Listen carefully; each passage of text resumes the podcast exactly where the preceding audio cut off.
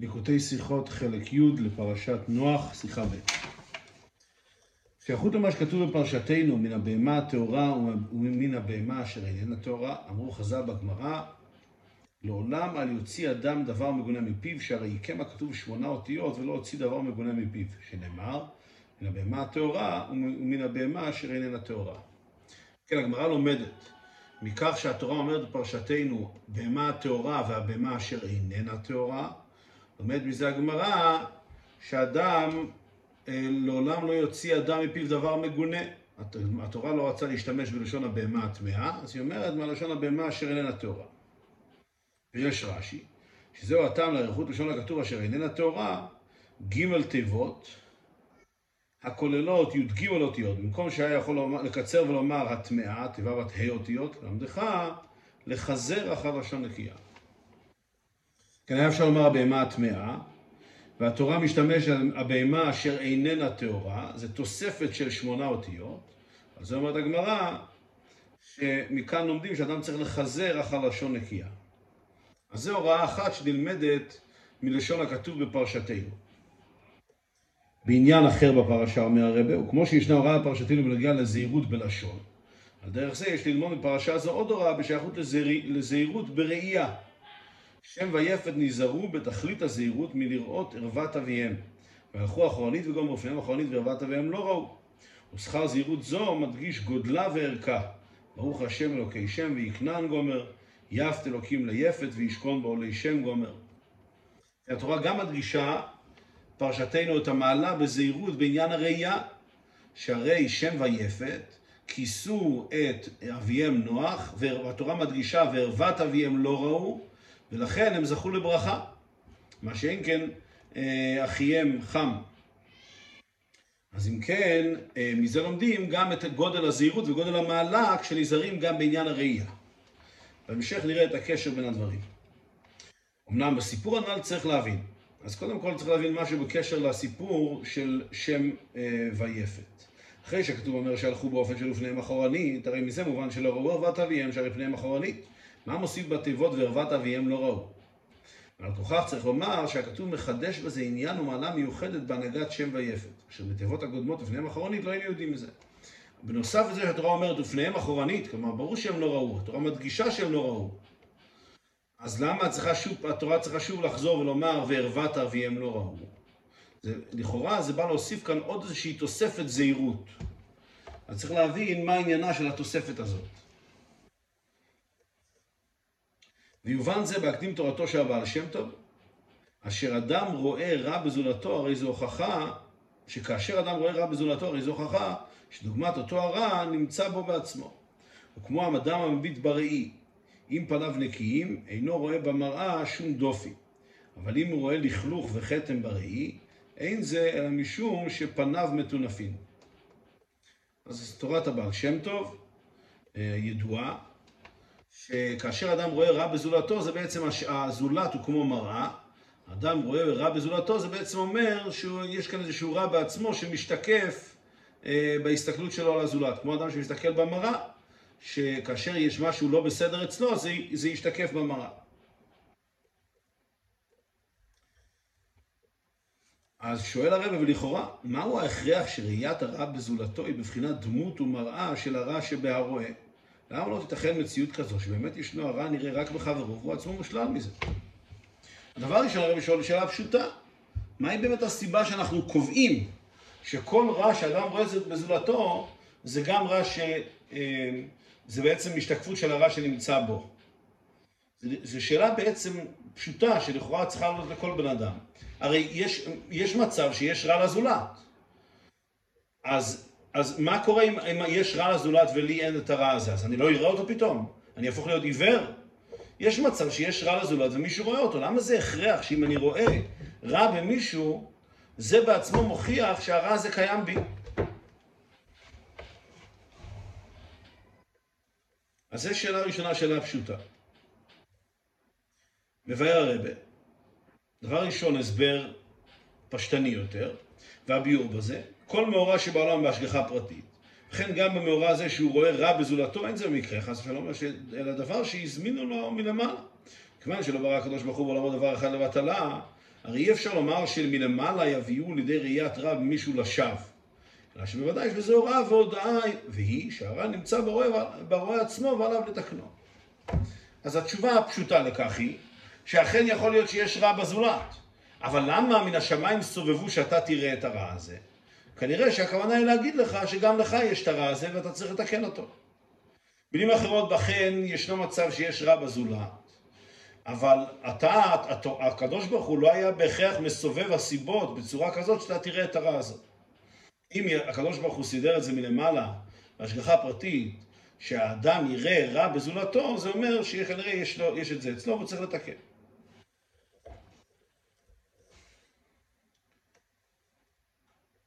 אלא שלפי זה נשאלת השאלה, והטעם למה צריך להיות ההוראה באופן מסובב כזה, להיוודע מהרע שלו על ידי אמצעות חברו, ולא באופן ישיר.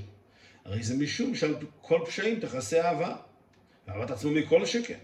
וכל הנגעים אדם רואה חוץ, חוץ מנגיע עצמו. ולכן הדרך להביא את האדם לידיעת חסרונות שלו על ידי שיזמינו לו לראותם בזולתו. אומר הרב, אז נשאלת השאלה, למה, אם, אם הקדוש ברוך הוא רצה להראות לבן אדם שיש לו רע, למה הוא לא יראה את הרע שבעצמו? למה צריך שזה יהיה על ידי זה שהוא רואה מישהו אחר, וזה יהווה לו סימן שיש לו את הרע הזה בעצמו? הקדוש ברוך הוא יכול למצוא עוד דרכים אה, מבלי לערב את החבר ברע הזה. והתשובה היא, אם הקדוש ברוך הוא היה מראה לו את הרע שלו בעצמו, אז שמה יש חשש שהוא באמת לא ישים לב, כי על כל פשעים תכסה אהבה. וכל הנגעים אדם רואה חוץ מנגיע עצמו, אז, אז לא בהכרח שהוא ישים לב, אבל כאשר הוא רואה את זה בזולת, אז אצל הזולת הרע הזה בולט. ואז כשהוא ראה את זה בזולת, זה מזכיר לו לזכור, לבדוק האם הוא בעצמו גם כן לא סובל מאותה בעיה. אז לכן הקדוש ברוך הוא מסדר את זה באופן כזה שקודם נראה את הרע אצל מישהו אחר, ואז זה יכול לעורר אותנו לבדוק שגם, שאולי גם לנו יש את הרע הזה.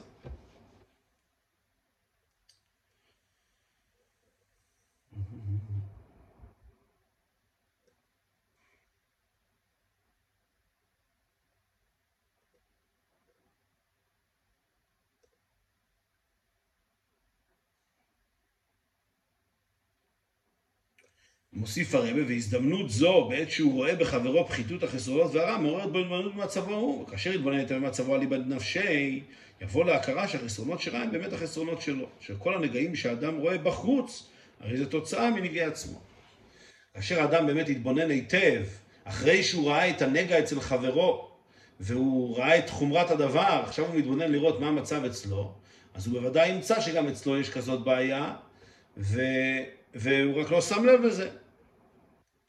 כפי שהרבי כעת משתמש באותו לשון, לשון המשנה זה כל הנגעים אדם רואה חוץ מנגעי עצמו. כלומר, הוא יכול לראות את הנגעים אצל אנשים אחרים, אבל לא אצל עצמו. זה כמובן, במשנה זה נאמר לגבי נגעים של צרעת וכיוצא בזה. אבל אנחנו רואים גם לגבי נגע רוחני, שכל הנגעים אדם רואה, אדם שם, שם לב לכל החסרונות והבעיות ורואה את החיסרון שבהם כאשר מדובר באנשים אחרים. בנגעי עצמו הוא לא בהכרח שם לב.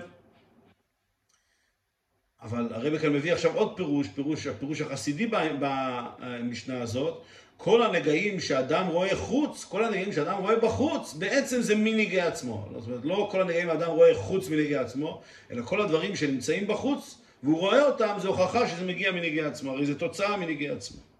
אז בכל אופן מובן אם כן, למה הקדוש ברוך הוא סידר את זה באופן כזה? שיהודי יראה רע אצל חברו ועל ידי זה הוא יתעורר ויוודא שאין לו לתקן את הרע הזה שנמצא אצלו. אז קודם כל הקדוש ברוך הוא סידר את זה באופן של השגחה פרטית, אחרת הוא לא היה רואה את זה. והסיבה שזה נעשה באופן כזה, כי אם, זה, אם האדם יתבונן ברע שיש בו בעצמו מבלי לראות את זה אצל חברו, לא בהכרח שהוא ישים לב לחומרת המצב.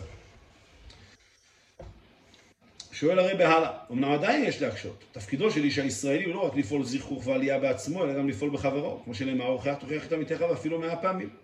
ואם כן, מי יאמר שהכוונה בזה שמלמעלה יראו את הרע של זולתו, הוא בכדי שיראה ויוודע שאותו הרע נמצא בו אשר עליו לבערו.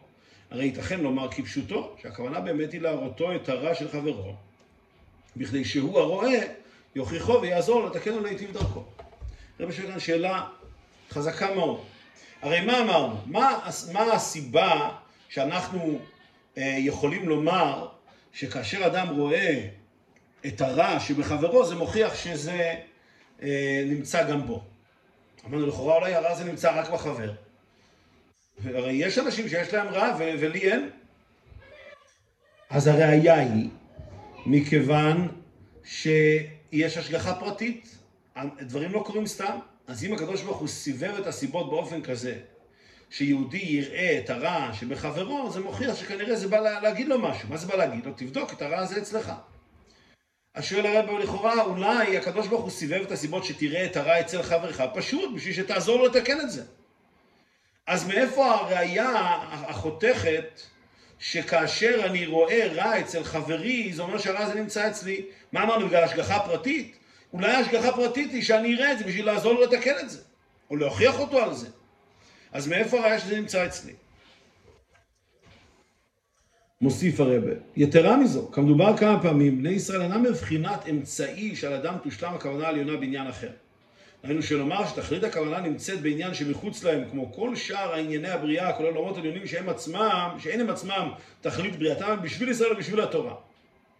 אלא שבני ישראל עצמם תכלית הכוונה. אומר רבי בעומק יותר, בכלל צריך להבין שבני ישראל הם שונים מכל שאר הנבראים שבעולם, שבכל העולמות. כל הנבראים הקיימים הם אמצעי בשביל מטרה. מהי המטרה?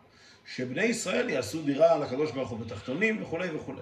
המטרה היא בעצם בני ישראל, עבודתם של בני ישראל. אז החילוק הזה זה חילוק עקרוני. כל הנבראים הם אמצעי בשביל להביא למטרה, בשביל להביא לתכלית, שזה עבודת בני ישראל. אבל בני ישראל הם לא אמצעי לשום דבר, הם בעצמם התכלית.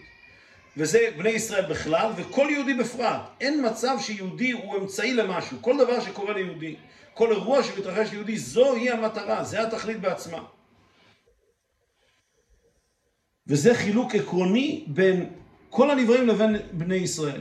שלכן בני ישראל, כתוב שהחיות שלהם היא מפנימיות החיות, מכיוון שהחיות שלהם והחיות של כל דבר שמתרחש אצלם, היא קשורה לפנימיות הרצון של הקדוש ברוך הוא. כלומר, לתכלית הכוונה, לא לעניין חיצוני שהוא איזשהו אמצעי למטרה אחרת, אלא פנימיות החיות הכוונה היא שזה מטרה בפני עצמה. היהודי הוא-הוא המטרה, הוא התכלית. כמו שבנוגע לכללות ישראל, כן בנוגע לכל אחד מהם בפרט. לא ייתכן לומר שיהודי אחד רק ישמש אמצעי ליהודי חברו. כי תכלית הכוונה הוא גם בכל אחד ואחד במיוחד.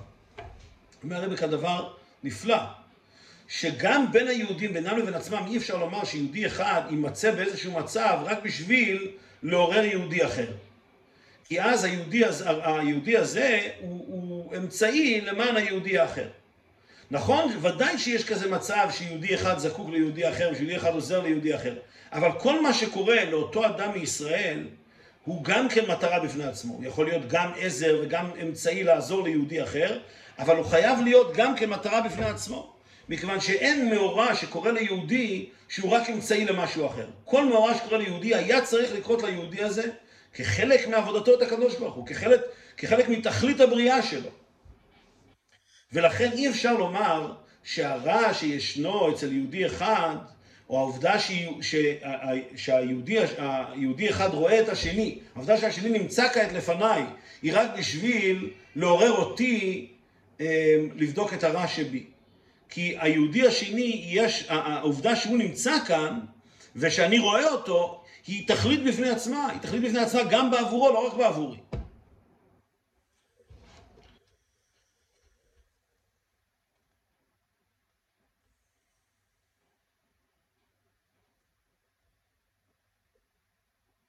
הרבה כאן, אה, צריך פה לקרוא את ההערה שהרבה אומר כאן.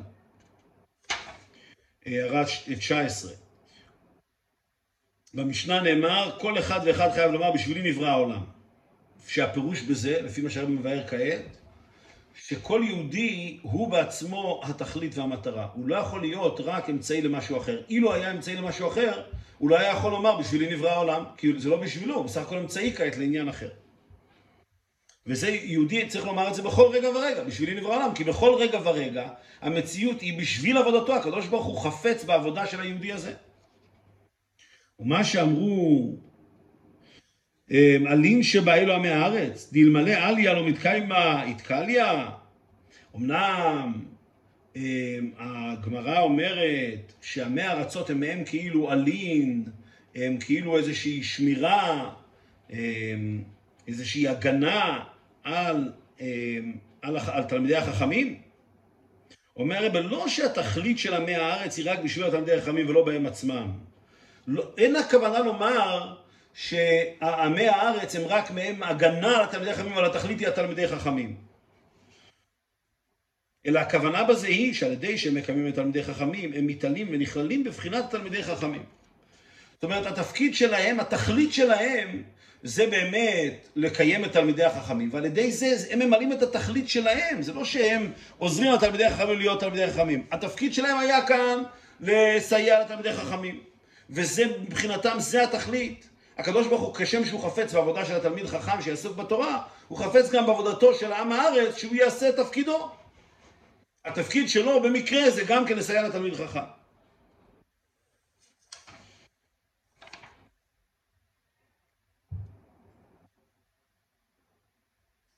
והכוונה בזה היא שהתפקיד שלו באמת זה לעשות תפקיד שלו. אבל על ידי זה שהתפקיד שלו זה לסייע לתלמידי חכם, הוא מקבל גם את המעלה ואת היתרון של התלמיד חכם. אבל, אבל התפקיד שלו יש לו חשיבות בפני עצמה, ולא רק בשביל שהתלמיד חכם יוכל למלא את התפקיד שלו.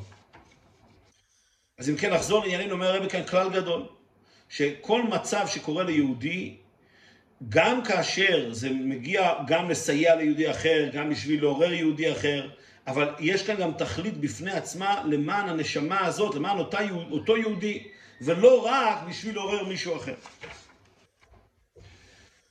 ומובן מזה, גם בעבודה הפרטית של כל אחד ואחד, אשר אי אפשר גם לומר שזה שמראים למעלה את החסרונות של האחד, הרי הוא רק לטובת השני הרואה, אם לא שתצמח מזה תועלת לבעל החיסרון עצמו. דהיינו על ידי שהראשון יוכיחו וישתדל לתקנו ולבאר את הרע שבו. אם כן, כאשר אני, יהודי מסתכל על חברו, והוא רואה שיש בו רע, אי אפשר לומר שכל המציאות הזאת של הרע, וכל העובדה שהוא רואה את הרע, זה רק אמצעי בשביל שהוא יוכל לתקן את עצמו. כי אז כל העובדה שיש כאן, שהוא רואה כאן רע, זה אמצעי בשביל עניין אחר, בשביל, בשביל היהודי שרואה את זה. אבל היהודי שנראה בו הרע, הוא כעת משמש רק כאמצעי, אין, אין איזה תכלית לעניינו האישי, לתכליתו האישית של אותו יהודי שרואים בו את הרע. אז אם כן אומר הרב, כאשר יהודי רואה רע במישהו אחר, דבר ראשון צריך להבין שיש כאן תכלית לטובת היהודי השני, שנראה בו הרע, שצריך לעורר אותו, צריך לתקן אותו. אז זה לא רק אפשרות, זה בהכרח ככה. בהתחלה הרב אמר, מי אמר שכאשר אני רואה רע אצל מישהו אחר, זה רק משום שהרע הזה נמצא אצלי וזה לא עורר אותי לתקן את עצמי, אולי זה גם בשביל שאני אתעורר לעזור ליהודי השני. עכשיו אומר הרבי יותר מזה, זה לא רק אולי, זה בוודאי. כאשר אני רואה רע אצל מישהו אחר, זה בוודאי גם בשביל שאני אעורר אותו ויעזור לו לתקן את הרע הזה. כי אה, זה לא יכול להיות רק אמצעי למשהו אחר, חייב להיות שיש בזה תכלית בפני עצמה גם למען אותו יהודי שני. אז אם כן, ברור שכאשר יהודי רואה רע אצל חברו, דבר ראשון, התכלית בזה זה שהוא יעזור לו לתקן את זה. אז אם כן, נשאלת השאלה שוב פעם, מה מינן לנו, איך אנחנו יכולים להגיד בצורה חד משמעית שאם אני רואה רע אצל מישהו אחר, זה אומר שהרע הזה אצלי. אולי אני רואה את זה אצלו, רק שאני אעזור לו לתקן את זה. מכיוון שכן, שבכל אופן מוכרחים לומר שהתכלית בזה שהרע שבא זולת נראה לו, ומכדי שיתקנו, מהיכא תהיתי להכריח שזה שרואה את הרע אינו אלא כמביט בראי שמראים לו את הרע שלו בדמותו של חברו. כן, אז שוב פעם חזרנו לשאלה הראשונה. אולי הקדוש ברוך הוא, אולי יש, אני רואה רע מכיוון שיש רע אצל יהודי אחר. למה הקדוש ברוך הוא הראה לי את זה? שאני אעזור לו. אז מאיפה ההכרח שזה נמצא גם אצלי? אז כפי שנראה הרבי יבאר את הנושא הזה, את התורה הזאת של הבעל שם טוב בצורה אחרת, כפי שנראה בהמשך השיחה, אבל קודם צריך להקדים עניין נוסף. להבין צריך להקדים או להסביר עניין בלתי מובן בהמשך מאמר הגמרא המובא לאלה סעיף א', לעולם על יוציא אדם, דבר, יוציא אדם דבר מגונה מפיו, שנאמר ומן הבהמה אשר איננה טהורה. זה כבר הגמרא שהוזכרה מקודם, שאדם אה, צריך, צריך ללמוד ממה שהתורה אומרת מהבהמה אשר איננה טהורה, שלא ראוי להגיד מילים לא, לא, אה, לא טובות, דבר מגונה כמו אה, את המילה טמא. בהמשך למאמר זה, נאמר שם עוד כלל דומה, לעולם יספר אדם בלשון נקייה, שהרי בזב קראו מרכב ובאישה קראו מושב, שהטעם לשינוי לשון הכתוב באישה זבה ובאיש זב, באישה או על הכלי אשר היא יושבת עליו, ולא רוכבת עליו כמו באיש, וכל המרכב אשר ירכב עליו, לפי שאין הגון להזכיר רכיבה ופיסוק רגליים באישה. ועל כלל זה מקשה הגמרא שם, מקשה שם הגמרא, מקשה שם בגמרא משלושה פסוקים שכתוב בהם לשון מרכב באישה.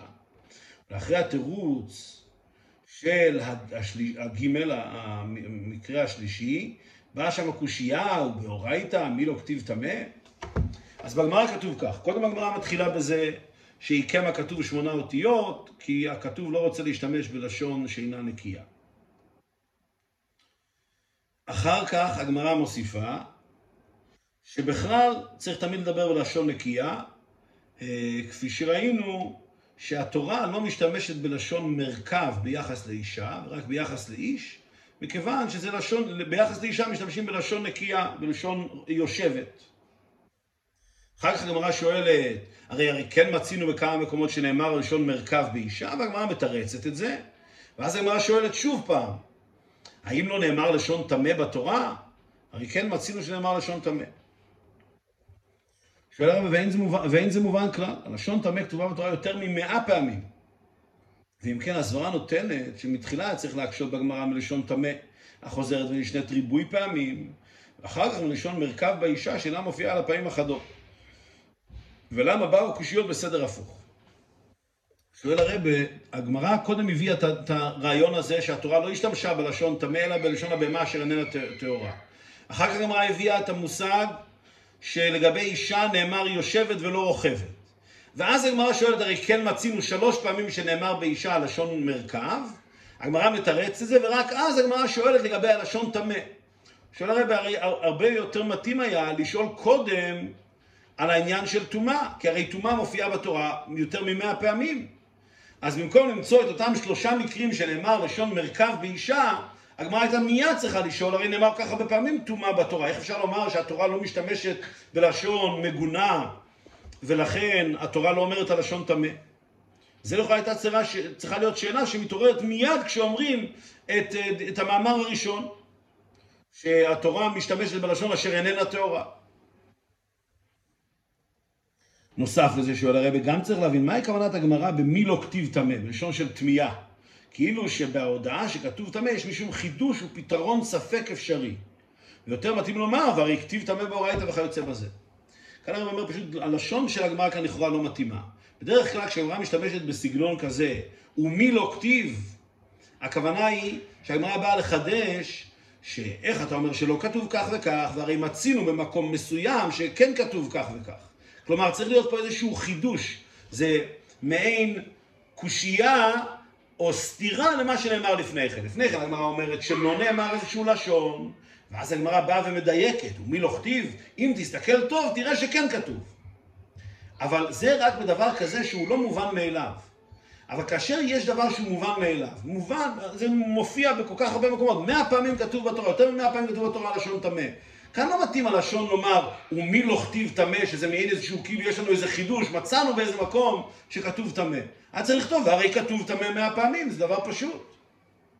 אז אם כן, גם השאלה, אמ, השאלה הראשונה, למה הגמרא שואלת ממרכב לפני שהיא שואלת מלשון טמא, שלכאורה השאלה מלשון טמא היא הרבה יותר מובנת מאליה, והייתה צריכה להישאל קודם. ודבר שני, גם הלשון השאלה הוא מראה כאילו יש כאן איזשהו חידוש שהתורה משתמשת בלשון טומאה. וזה הרי לא חידוש, זה דבר שנמצא בתורה אה, יותר ממאה פעמים. אז הרב מסביר כאן את הגמרא באופן חדש. אומר הרב, הביאור בזה, כשהנידון הוא ב, ב, בלשון, בלשון הבאה בתור פסק הלכה, אזי צריך הפסק להיאמר בלשון היותר ברורה. אפילו לשון זוהי דבר מגונה, כדי שההלכה תהיה פסוקה וברורה לגמרי. על פי זה יובן מה שברוב המקומות בתורה נאמר לשון טמא, אף על פי שהדיבור בלשון קצרה לא גדלה מעלתה לפי המהרשור על הדיבור בלשון נקייה. לפי שרק בסיפורי התורה ייתכן שעניין הטומאה וכיוצא בזה ייכתב באופן של עיקם הכתוב, בעיקום ועילום, ולא באופן ישר וגלוי. ושם בסיפורי התורה הרי לשון אורך ונקייה מצוי הוא לא פחות מלשון קצר ומגונה. היות כי לשון קצר ומגונה ולשון ארוך ונקי, שניהם שווים. הרב כאן מבאר קודם כל, על פי דברי המהרשו, שיש לנו בעצם שני אופנים לכתוב. אפשר לכתוב באופן אה, קצר, קצר ומגונה, כלומר, משתמשים בלשון קצרה שגם כן יתרון, התורה תמיד משתדלת לקצר, אז משתדלים בלשון קצרה, אף על פי שהיא לא מאה אחוז נקייה, או שמשתמשים בלשון ארוכה יותר והיא נקייה.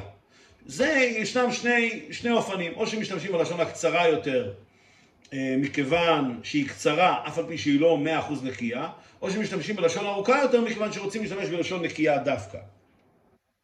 אבל בכל אופן, אומר הרבה, זה רק כאשר מדברים על איזשהו סיפור, על איזשהו עניין, שלא בהכרח להגיד את הדברים בצורה ברורה. בצורה הכי ברורה שלא יהיה בה שום ספקות. אבל כאשר מדברים בעניינים שנוגעים להלכה, שהתורה מצווה, אומרת איך לנהוג, שם אין שום ספק שצריך להגיד את זה בלשון ברורה ובלשון שלא משתמעת לשני פנים, ולכן זה שנאמר בתורה לשון טומאה ביחס להלכה זה מובן ופשוט, זה בכלל לא שאלה. ברור שכאשר הדין הוא שצריך להיות טמא, אז אומרים טמא. מתי אנחנו יכולים להשתמש במקום לשון אה, קצרה ולא נקייה, יכולים להשתמש בלשון ארוכה יותר ונקייה, כאשר מספרים איזשהו סיפור שהוא לא דבר שנוגע ישירות להלכה, אז פה אפשר להשתמש גם בלשון ארוכה יותר בשביל לשמור על הלשון הנקייה. ולכן אין אף פעם שאלה מזה שבהלכה ובעניינים שנוגעים להלכה, התורה משתמשת בלשון שאינה נקייה. מה שאין כן באותם רוב המקומות בתורה, שעניינם הוא פסק הלכה. בהכרח שכתוב משתמש בלשון טמא, לא משום מעלתה כלשון קצרה, אלא מפני שההלכה צריכה להיאמר באופן של פסק ברור. ואומר שוב פעם, ביחס לסיפורי התורה אמרנו יש שני אפשר, אפשרויות, או שמשתמשים בלשון קצרה, שהיא גם כן לשון פחות נקייה, אבל בגלל שהיא קצרה אז יש בה עדיפות מסוימת, או שמשתמשים בלשון נקייה, אף על פי שהיא קצת יותר ארוכה. זה, יש שני אופנים, כפי שאמר השום מסביר. אבל כאשר אנחנו הם, מדברים על עניינים שנוגעים להלכה, פה אין, זה לא בגלל, לא בגלל שהלשון היא קצרה, לכן משתמשים בלשון שאינה נקייה. לא, משתמשים בלשון קצרה מכיוון ש...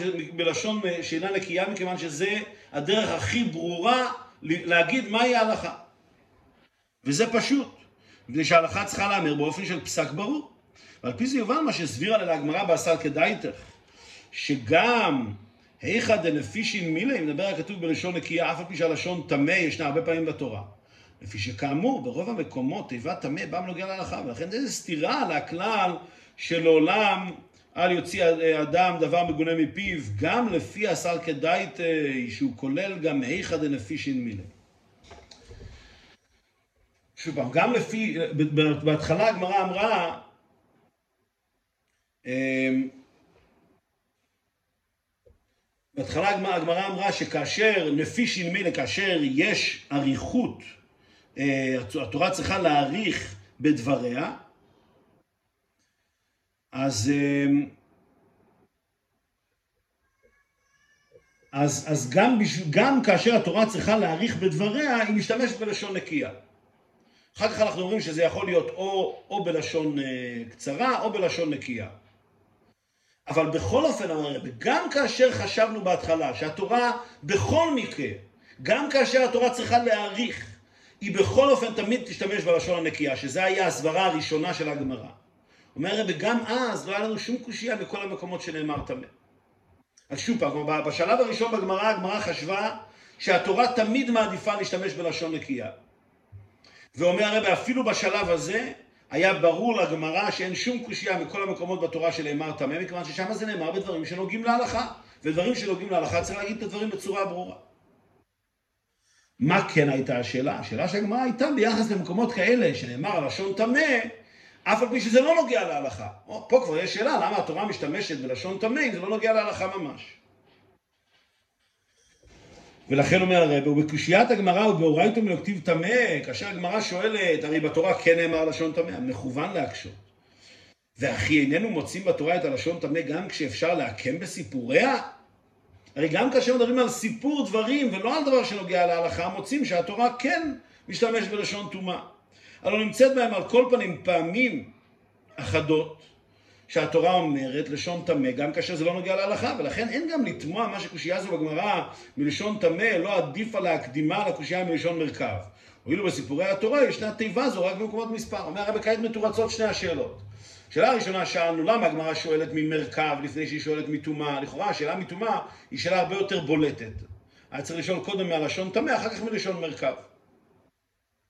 ועוד שאלנו שאלה שנייה, למה התורה אומר, הגמרא אומרת זה בלשון חידוש, ומי לא כתיב טמא, כאילו יש כאן איזשהו חידוש שכתוב טמא.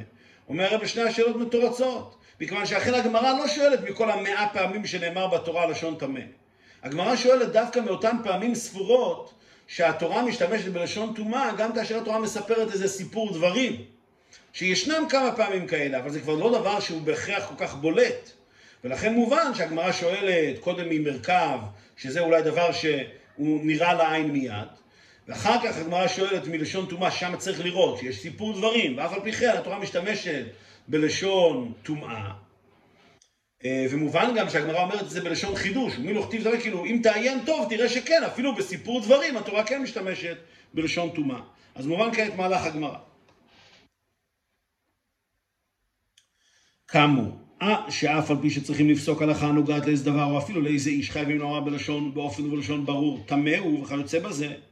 בכל מקום, כשהמדובר בטומאתו הוא, לא בתור פסק הלכה בזה, צריך למנוע מלהוציא מפי דבר מגונה. כיוון שזהו חלק הסיפורי שבתורה.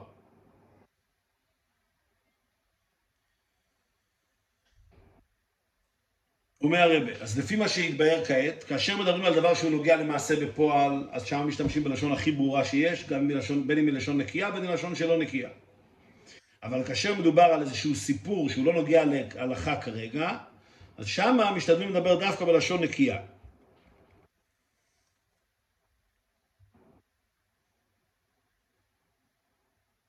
אם כן, כאשר מדברים על הטומאה של האדם בעצמו, ולא על ההלכה שלו ביחס למישהו אחר, שם לכאורה צריך לדבר בלשון נקייה. ראיה לדבר, הציווי כי יהיה בך איש אשר לא יהיה טהור גומר, ויצא אל מחוץ למחנה. אגב, שכתוב בא להודיע דין האיש המדובר, אבל מכיוון שכתוב לא מה יראה בדינו לקבוע שהוא טמא, אלא שעליו לצאת אל מחוץ למחנה, לפי שידוע מכבר שהוא טמא. לכן, עיקם הכתוב, מקום טמא, הוא מעריך ואומר אשר לא יהיה טהור. אומר הרב, הכלל הזה שאמרנו, שכאשר התורה מדברת בענייני הלכה, היא אומרת בצורה ברורה, לשון טומאה, ורק כאשר היא מדברת בסיפורים, היא משתמשת בלשון נקייה. זה נוגע רק לפסק ההלכה בעצמו. כאשר הפסק ההלכה הוא טמא, אז צריך להגיד שזה טמא. אבל אם זה לא נוגע לפסק הלכה, אלא מדברים, מספרים כעת את הסיפור שבסופו, את המקרה שבסופו יש פסק הלכה, כמו דברי הפסוק, כי יהיה בך איש אשר לא יהיה טהור ויצא אל מחוץ למחנה. אז כאן לכאורה מדברים בהלכה, אומרים לו לצאת מחוץ למחנה, למה לא כתוב וכי יהיה בך איש טמא, למה אומרים אשר לא יהיה טהור? מכיוון שהמילה לא יהיה טהור, המילים לא יהיה טהור, או המילה טמא שהייתה יכולה להיכנס כאן, היא לא הפסק הלכה בעצמו, הפסק, הפסק הלכה הוא ויצא אל מחוץ למחנה, שצריך לצאת. וזה נאמר בלשון ברורה. מה נאמר כאן בלשון נקייה? המקרה שקרה. איש אשר לא יהיה טהור. אז המקרה, אומרים אותו בלשון נקייה, הפסק הלכה אומרים אותו בלשון ברורה. אז כאשר הפסק הלכה הוא שהדין הוא שזה טמא, אז צריך להגיד את זה במילים מפורשות. אבל כאשר המקרה, מספרים כאן רק איזשהו מקרה, אז אומרים את המקרה גם בלשון נקייה.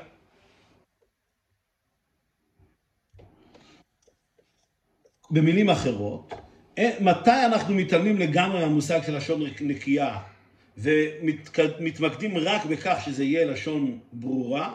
כאשר מדברים על הפסק הלכה עצמו, כאשר מדברים על מה על האדם לעשות, אז אומרים לו בלשון ברורה. אבל כאשר מספרים איזשהו סיפור, או שמספרים, מתארים את המקרה שביחס אליו נפסקת ההלכה, שמה משתמשים גם בלשון, אה, גם כן בלשון נקייה, ולא בהכרח בלשון הכי ברורה. בדרך שהוא בשייכות לעניין הדיבור בלשון נקייה, כמו כן בנוגע לראייה. כאשר שומע שאיש מישראל עשה דבר בלתי הגון חס ושלום, החובה בזה לראות את ההלכה למעשה שבעניין. דהיינו, רק מה שנוגע לזה שהוא הרואה צריך לעשות לתקן. להוכיח אותו כמובן בדרכי נועם באופן הרצוי לחזור למוטב. על כל פנים זה צריך להיות עיקר הראייה. אמנם אם בעת ששומע מהלא טוב של זולתו, הרי הוא רואה לא את ההוראה למעשה המכוונת לו, אלא שהוא רואה רעתו של חברו, על כל פנים זה, מוד, זה מודגש אצלו, זאת אומרת שמרגיש לו הרע נחיצות מצידו לתקנו, כי אם איך שיש מציאות רע בזולתו, הרי זו ראייה מוכחת שפניו מטונפים, שהלא טוב שרואה בזולתו הוא ראייה של הלא טוב שלו. אומר הרב כאן דבר נפלא.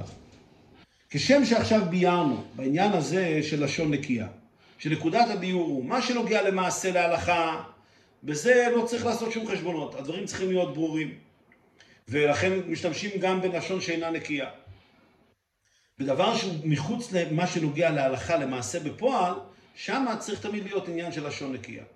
אומר בוא נשיק מזה גם לעניין של רע שאדם רואה בזולתו.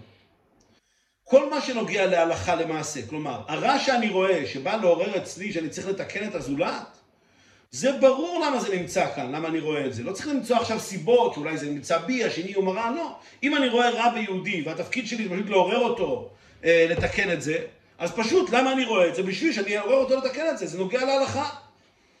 במילים אחרות, פה לא צריך לחפש סיבות למה יש כאן דבר שלילי. כשם שבדין של דיבור של לשון נקייה, כאשר הדבר הוא נוגע להלכה, לא צריך לחפש סיבות למה התורה משתמשת בלשון אה, שאינה נקייה, מכיוון שזה נוגע להלכה, פשוט למה? התורה אומרת לך מה אתה צריך לעשות. אז גם בעניין של ראייה, למה הקדוש ברוך הוא הראה לי פה דבר בלתי נקי, דבר בלתי טוב? אם זה בגלל שזה דבר שנוגע להלכה, שאני אמור לעשות משהו בעניין, אז ברור, פשוט למה הקדוש ברוך הוא הראה לי את זה, בשביל שאני אעשה משהו בעניין. פה לא צריך לחפש סיבות, ופה לא צריך לבוא ולהאשים את עצמי שהרע שאני רואה אצל הזולת, זה, זה, זה מגיע ממני, זה נמצא אצלי, השני הוא, הזולת הוא רק מראה. לא, אם מה שמורגש אצלי זה העובדה שאני צריך לעזור לו, ולכן אני רואה את זה, וזה ברור לי שזה עניין שנוגע להלכה, זה נוגע למעשה בפועל, אז, אז ברור למה אני רואה את זה, לא צריך לשאול שאלות, לא צריך לחפש סיבות. אבל אם אני פתאום רואה רע, לא דבר שנוגע אליי להלכה מה שאני אמור לעשות, אלא אני פתאום מרגיש את הרע של הזולת, פתאום זה מודגש אצלי הרע בעצמו, לא מה שזה משליך עליי, מה שאני אמור לעשות כתוצאה מזה. אלא אני רואה את עצם הרע, פתאום מורגש אצלי, מודגש אצלי הרע של הצד השני. אז פה אני צריך לשאול את עצמי, למה? מה פתאום הקדוש ברוך הוא מראה לי דבר כזה? הרי הקדוש, התורה מדברת בלשון נקייה, הקדוש ברוך הוא מתנהג בלשון נקייה, הוא לא סתם מראה לאנשים רע. למה הקדוש ברוך הוא מראה לי את הרע הזה? למה אני רואה פה דבר שלילי, ואני רואה כאן, מרגיש את השלילה של הדבר, לא מרגיש פה את המחויבות שיש לי לעשות, איזה תיקון שיש לי, שיש לי לעשות. או פה צריך גם למצוא סיבה, הסיבה היא כנראה העובדה שאני בעצמי לא בסדר, ולכן הקדוש ברוך הוא מראה לי את זה שהשני הוא בבחינת מראה בשבילי. זאת אומרת, מכיוון שכל מה שברא הקדוש ברוך הוא בעולמו לא ברא דבר אחד לבטלה כנ"ל, שבכל פרט שרואה ישנה הוראה מיוחדת לו, הרי מובן שבנידון דידן הוראה כפולה היא לו. זה שמרים לו מלמעלה שיש בחברו עניין הזקוק לתיקון, הרי זו הוראה שהיה מתעסק עמו בכדי לתקנו. וזה שמראים לו עניין של רע, זוהי הוראה שהרע נמצא בו והוא צריך לתקן את עצמו. שאם הוא בעצמו היה מדרגת צדיק, כל מיני בפרט זה, אזי לא היה רואה מרגיש בזה את הרע כנ"ל. אדם צריך להסתכל ולראות באיזה צורה הוא רואה את הרע שבחברו. אם אני רואה את זה באופן שמיד מורגש אצלי העניין הזה, שאני צריך לעשות פה משהו, בסדר, אז צריך לעשות ולתקן. אבל אם בנוסף לזה שמורגש אצלי מה אני צריך לעשות, גם מורגש אצלי הרע שבשני, זה אומר שיש כאן עוד הוראה. חוץ מזה שאני צריך לעזור לו לתקן את זה, יש כאן גם איזשהו עניין שאני צריך לשאול את עצמי, למה מורגש אצלי הרע הזה? כנראה כי זה קיים גם אצלי. במילים פשוטות, אדם שהולך ברחוב, רואה יהודי ש, אמ, ש, שלא הניח תפילין, או חלילה יהודי שמחלל שבת, הוא צריך מיד לשאול את עצמו מה, מה הסימן שזה, שזה אולי, אולי גם אצלי יש עניין כזה על דרך זה, אולי גם אני לא הנחתי תפילין, אולי גם אני חלילה מחלל שבת? ודאי שלא. למה אני רואה יהודי כזה? התפקיד שלי זה לעורר אותו לתשובה, לשאול אותו, להגיד לו תניח תפילין, לשאול אותו, לעורר אותו לשמירת שבת. פה אני לא צריך לחפש סיבות למה הקדוש ברוך הוא הראה לי, פשוט הוא הראה לי את זה שאני אעורר את היהודי השני. אבל אם אני פתאום מתחיל להתבונן באדם השני ואני מרגיש את הרע שבו, אני מרגיש משהו שלילי אצלו, ומודגש אצלי הרע הזה, לא מודגש אצלי רק ובעיקר מה אני אמור לעשות כאן, אלא מורגש אצלי העובדה שיש לשני רע. פה זה אומר שזה לא סתם בשביל שאני אתקן, כי אם זה היה רק בשביל שאני אתקן, לא הייתי מרגיש כל כך את הרע, הייתי מרגיש את העובדה שאני צריך לתקן. אם אני מרגיש פה את הרע, או, זה אומר כנראה ש... שיש כאן איזשהו רע אצלי שמשתקף גם אצל השני.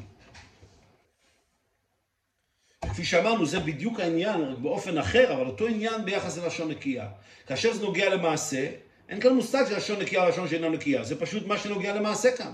מה שמודגש כאן זה הדין, ההלכה, וההלכה היא ברורה, לא צריך לחפש סיבות והסברים ללשון התורה. מה שאין כן כאשר לא מדברים כאן על הלכה ממש, יש כאן דבר שהוא נוסף לעצם המעשה בפועל. פה צריך לשאול, בשביל מה זה נמצא כאן, למה התורה משתמשת אה, בביטוי הזה. ובזה יבואר מה שהכתוב מוסיף, וערוות אביהם לא ראו, אף שלכאורה זה מובן מהנאמר קודם לפניהם אחורנית. הכוונה בזה להדגיש, אשר לא זו בלבד שהם שם ויפת לא ראו את ערוות אביהם במובן הגשמי, כפי שפניהם אחורנית, אלא עוד יותר, שלא ראו ולא הרגישו עניין של ערווה וחיסרון אצל אביהם. הרגשתם התרכזה, התרכזה כולה בזה שהם צריכים לעשות, לכסות ערוות אביהם, אבל ערוות אביהם בפני עצמם לא ראו. אומר רבי כעת יבואר בצורה נפלאה לשון הכתוב. התורה אומרת, ופניהם אחורנית. אמ, שם ויפת שבאו לכסות את אביהם, אז הם לא הסתכלו, פניהם היו אחורנית. אבל התורה מדגישה, לא רק שסתם היה פניהם אחורנית, אבל ערוות אביהם לא רואה, בכלל לא עסקו בזה, בעובדה שאבא שלהם הוא במצב כזה לא בסדר. זה בכלל לא היה על דעתם. מה שהיה על דעתם זה, יש לנו כאן כעת תפקיד, אנחנו צריכים כעת לכסות את אבינו. ולכן פניהם אחורנית, והם בכלל לא דשו, בכלל לא חשבו על זה, בכלל לא הסתכלו על העניין הזה, שיש כאן איזשהו ערוות אביהם, שיש כאן איזשהו חיסרון מצד אביהם. ובזה גוף היובן למה נשתנו שם ויפת מאחיים השלישי חם. הם לא ראו, אבל בחם נאמר וירא חם. והוא מצד השינוי במהותם ומדרגתם. אומר הרי בזה בדיוק ההבדל. חם התורה מדגישה, וירא חם, הוא, הוא שם לב, הוא התמקד בעובדה שהיה כאן משהו לא בסדר מצד אבא שלו. הם לא ראו, הם לא שמו לב בכלל לזה, הם רק שמו לב לדבר אחד, מה התפקיד שלנו במצב הזה? וזה בדיוק ההבדל בין חם לבין שם ויפת. חם אבי כנען, מכיוון שהראיה בו בעצמו, אלא שבו הוא עדיין בדקות. כי חם עניינו חמימות שמקו השמאל. לכן ראה בנוח את הלא טוב, אה, את הלא טוב של אה, ויש גומר וישקר גומר. שגם זהו עניין חמימות, ואף על גב שהחמימות שלך הם בציור דק יותר מחמימותו שרב התבטא בויש וגומר. בכל זאת הרגיש בזה, מפני שבדקות הקופנים הייתה זאת בו. אומר בחם, שלפי מה שמבואר כאן, אה, שהכוונה היא ש, שחם בסך הכל הלך להגיד לאחיו מה שקרה, אבל התורה מדגישה שחם ראה את ערוות אביו. אומר הרב, זה בדיוק העניין. חם עניינו הוא חמימות. חמימות שיכולה, שקשורה לקו השמאל, שקשורה גם לעניינים שליליים. ולכן הוא ראה את המושג הזה, את המעשים האלה של וישת וישקר, שזה גם כן איזשהו סוג של התחממות, של אה, התעוררות של היצר, שמביאה לביישת וישקר, מכיוון שחם הוא בעצמו היה לו את החמימות הזאת, לכן הוא ראה את זה גם אצל אביו, הוא מיד הבין מה שקרה כאן. מכיוון שהרע הזה נמצא בו, אז הוא מיד רואה את ההשתקפות של זה גם אצל אביו. אז זאת אומרת, התורה לא רק מספר לנו שחם ראה את ערוות אביו, אלא ניתן גם לראות, אלא שאותו דבר רע שהוא ראה אצל אביו, זה דבר שבעצם קיים בו. כי מה זה הרוע שהוא ראה אצל אביו? אותה חמימות שלא בסדר, שלא כפי שצריך. למה? מכיוון שזה גם נמצא אצלו, בדקות בכל אופן, אפילו אם בדרגה פחותה מאשר מה שהוא ראה. וכמובן ההוראה מכך גם לכל אחד ואחד מאיתנו. לא בהכרח שאותו רע שאני רואה אצל השני, הוא יהיה בדיוק באותה מידה אצלי. אבל אם אני רואה את זה אצל מישהו, זה אומר שבמידה מסוימת זה קיים גם אצלי. מה שאין כן שם ויפת, שם מקו הימין וקו האמצעי, אצלם הרע הזה מושלם הוא, ואינו אפילו בדקות ובדקות בדקות. וכשבעצמם נקיים לגמרי מרע זה, אז אינם רואים אותו גם בזולת, והם רואים ויודעים רק את העבודה המוטלת עליהם בזה. לכן אה, שם ויפת, שהם לא קשורים לעניין, לקו השמאל, לעניין החמימות השלילית הזאת. הם מגיעים מקו החסד, מקו הימין ומקו האמצעי, כפי שמבואר בחסידות, שזה שלושת הקווים אה, שם, חם ויפת. ולכן הם בכלל לא ראו את החמימות השלילית הזאת של אבא שלהם, מכיוון שזה לא קיים אצלם, אין להם את הדבר הזה. אז אין להם את זה, לכן הם לא ראו את זה, ולכן הם רק, אמנם בפועל הם עשו את מה שהם צריכים לעשות, כי הם ראו את רק מה שנוגע למעשה שלהם, להלכה, לאיך שהם צריכים להתנהל. אז יש כאן הוראה מאוד מאוד חשובה לכל אחד ואחד. שאם אני רואה מה אני אמור לעשות, אז ברור, הקדוש ברוך הוא מראה לי את זה. זה לא נקרא שאני רואה את ערוותו של השני, אני לא רואה שום דבר רע אצל השני. אני בסך הכל רואה מה עליי לעשות. אבל אם אני פה שם לב לרע שאצל השני, פתאום אני מתמקד בזה, וזה דבר שתופס אצלי איזשהו מקום, אז פה אני צריך לשאול, למה זה פתאום נעשה כל כך חשוב אצלי? למה אני מתמקד בזה כל כך? כנראה זה אומר שזה נמצא אצלי גם כן. וזוהי ההוראה לכל אחד מאיתנו, בעת ששומעים או רואים איזה דבר לא טוב על איש מישראל. הרי לבד זאת שאסור לדבר ולספר מזה לאחרים. ולא כמו שעשה חם, שלא יסתפק בזה שהוא ראה את הרע, אלא שעוד הודיע על זה לאחרים, ויגיד לשני אחיו בחוץ. אלא עוד יותר מזה, שאין להרהר אפילו במחשבה מהרע של הזולת. צריך להתבונן מה לעשות בזה. איך להוכיחו, וכנ"ל באופן הראוי ולתקנו. בא גם לבקש עצה בכל מיני השתדלות, שלא יראה את הרע של חברו אפילו בעת ההתעסקות עמו. אומר הרבה, כאשר יהודי שומע איזשהו עניין שלילי על חברו, אז לא רק, לא זו בלבד שבוודאי אסור להתנהג באופן של חם, כלומר לדבר על זה עם אנשים אחרים ולהדגיש את זה גם, גם כלפי אנשים אחרים, ברור שזה איסור גמור, אבל אפילו במחשבה שלו, העניין פה הוא לא להתמקד ברע, אפילו אם אני מרגיש שיש לי פה איזושהי אחריות ביחס, ברע שנמצא אצל הזולת. אבל הרעיון פה זה לא להתמקד בתראו איזה גרוע ואיך המצב קשה וכמה גרוע המצב שלו, לא. השאלה היא איך, מה התפקיד שלי לתקן, ומה מוטל עליי פה בשביל לתקן. כמובן צריך לעשות גם את זה עצמו באופן הראוי, ולא לפגוע בשני, ולא באופן שאנחנו נשיג את המטרה ההפוכה. צריך לעשות את זה בצורה מחושבת, בצורה נכונה, אבל כאשר ההדגשה היא רק מה התפקיד המוטל עליי, ולא אה, לשקוע בהתבוננות ברע של השני. כשמתנהגים והולכים, והרב מוסיף כאן, שתוך כדי זה שמתעסקים על מנת לעורר את השני ולתקן אותו, צריך גם לבקש, להתפלל לקדוש ברוך הוא, שחלילה אני לא, אני לא אשקע בתוך הרע הזה, שאני לא אתחיל להתבונן יותר מדי בכמה רע השני. שאני אצליח גם מצד אחד לתקן את השני, ומצד שני לא לדון אותו ולא, ולא להתעכב יותר מדי על העניינים השליליים שאצל השני. כמו, ש, כמו ששם ויפת, שכאשר הם באו לכסות תרוות אביהם, אז הם דאגו שתוך כדי הכיסוי של הדבר השלילי, הם לא, הם לא רואים, תרוות אביהם לא ראו. כשמתנהגים והולכים בדרך זו של שם ויפת, אז הולכים להבטחת הברכה, ברוך השם אלוקי שם ויהי כנען גומר. וגם יפת אלוקים ליפת, אבל וישכון בעולי שם. אז באמת יש את הברכה ש... שברוך השם אלוקי שם, מקבלים ברכה והמשכה מהקדוש ברוך הוא, כאשר יהודי הוא מתנהג באופן של שם, וגם יפת זוכה לכך שישכון בעולי שם. כלומר, גם זה שיפת אלוקים ליפת, זה לא כאשר יפת הוא בפני עצמו, אלא כאשר הוא ישכון בעולי שם. לכן הרב מוסיף כאן המילה אבל. שהיפת אלוקים ויפת, זה כביכול מעין בתנאי אמ, שישכון בעולי שם. ועל ידי זה זוכים להיות כלים לתורה, שהכלי לתורה הוא השלום, עד שזוכים בהשראת השכינה, שהיא בעולי שם, בבניין בית השלישי, על ידי אחדות ואהבת ישראל ומקרוב ממש. הרב, כשם שנאמר לגבי שם, ברוך השם אלוקי שם, ואוהלי שם, זאת אומרת שהעניין, ההתנהגות הזאת של שם, שזה עניין של אהבה, עניין של שלום, הוא מביא לתורה. לכן אומר הרבה, זוכים להיות כלים לתורה. שזה הפירוש הוא עולי שם. וזה מכיוון ששלום הוא הכלי לתורה. ובהמשך לזה, על ידי זה שלום הוא הכלי לתורה, הוא נעשה גם כלי להשראת השכינה בשלמות, שזה אה, בבניין בית המקדש השלישי בביאת משיח